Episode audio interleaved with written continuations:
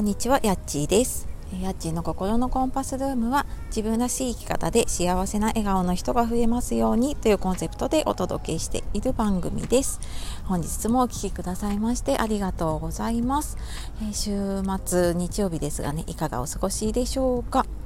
えー今日ちょっと今外の近くの公園で収録をしているのでちょっと音とか声とか入るかもしれないんですけれどもちょっとね自然をお楽しみいただければと思います、えー初めにお知らせです、えー10月からやっている公式 LINE の方ですね、えー自分らしい生き方とかねぶれない自分軸を手に入れたいという方いたらぜひね LINE の方で、えー役立つ配信をお届けしているのでそちらの方をちょっと登録してみてください。というのとあと11月の無料の勉強会でママのための上手な時間の使い方っていうのをやります。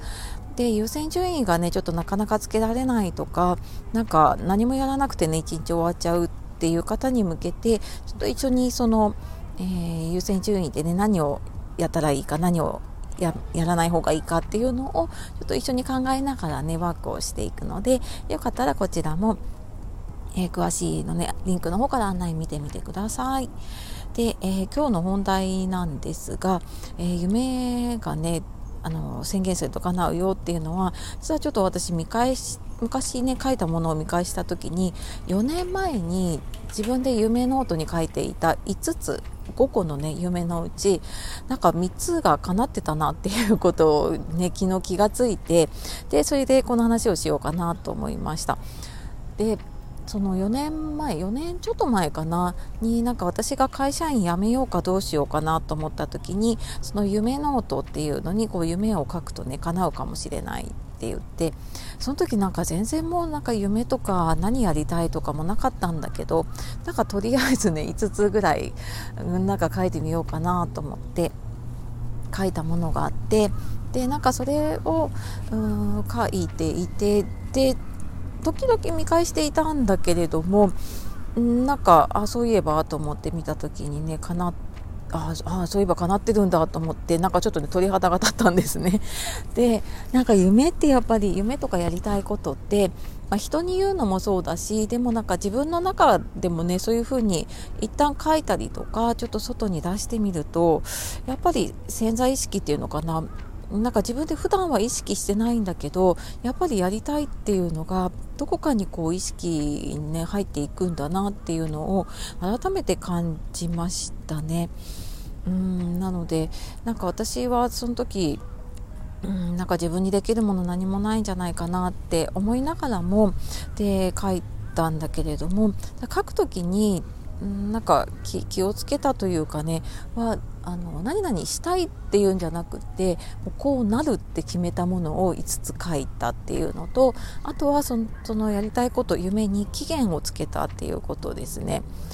でそうするとあのよくね引き寄せとか私全然そういうスピリチュアルとかじゃないんですけどうんなんかなりたいっていうと願望で終わっちゃうんだけど、うん、こうなるって書くとね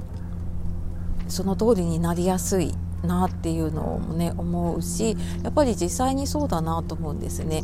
でその頃からあ実であの 私がその書いて叶ったものって、えーコーチになるっていうものと起業をするっていうのとセミナーをやるっていうものでした。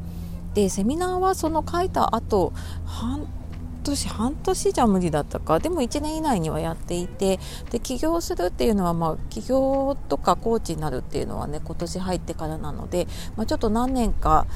遅れてというかね期限はちょっと過ぎてはいたんだけれどもでもまあなんか実現できてたなっていうふうに思います。でなんかそのやり始めた頃に私はなんかコーチングにすごく興味を持ち始めた頃ででなんかコーチングを受けてで自分であなんかうーんとりあえずとりあえずというかねの目標とかそういうのを常に決めてそこに向けて行動するっていうことを続けてきたらなんかやっぱりどんどん人生が変わってきたなっていうのも思うしなんかだからこそねこうやってうーんなんていうのかなやっぱり自分の中でこうやりたいって思っていてもなかなかね行動ってできないんだけど誰かに言ったりとか何かに書いたりすることでそれはなんかこう約束みたいなものになっていくのでねなのでなんかそういうふうにうん、なんか目標を立ててそこに向けてじゃあ何をやろうかなって決めていくのってすごく大事だなっていうのもねあの感じましたね。うん。なのでなんか今ねなんかやりたいことがわからないなって思っている方も、ね、いると思うんですけどんなんかこんな風なことこんな風になろうっていうものをいくつかちょっと書いておいてみると、まあ、その時々でね変われば書き直せばいいのでんなんかまず一旦ね自分でそのどうなりたいかなっていうのをあの描いて書いてみるって、うん、なんかすごく簡単な作業なんだけどすごく威力の大きいことなのでねなんか是非そういうのをやって夢を夢とかねやりたいことを実現していきましょう。はいというわけで、えー、今日ちょっと外で歩きながらでしたが、はい、最後まで聞いてくださいましてありがとうございます。では素敵な一日をお過ごしください。さようならまたね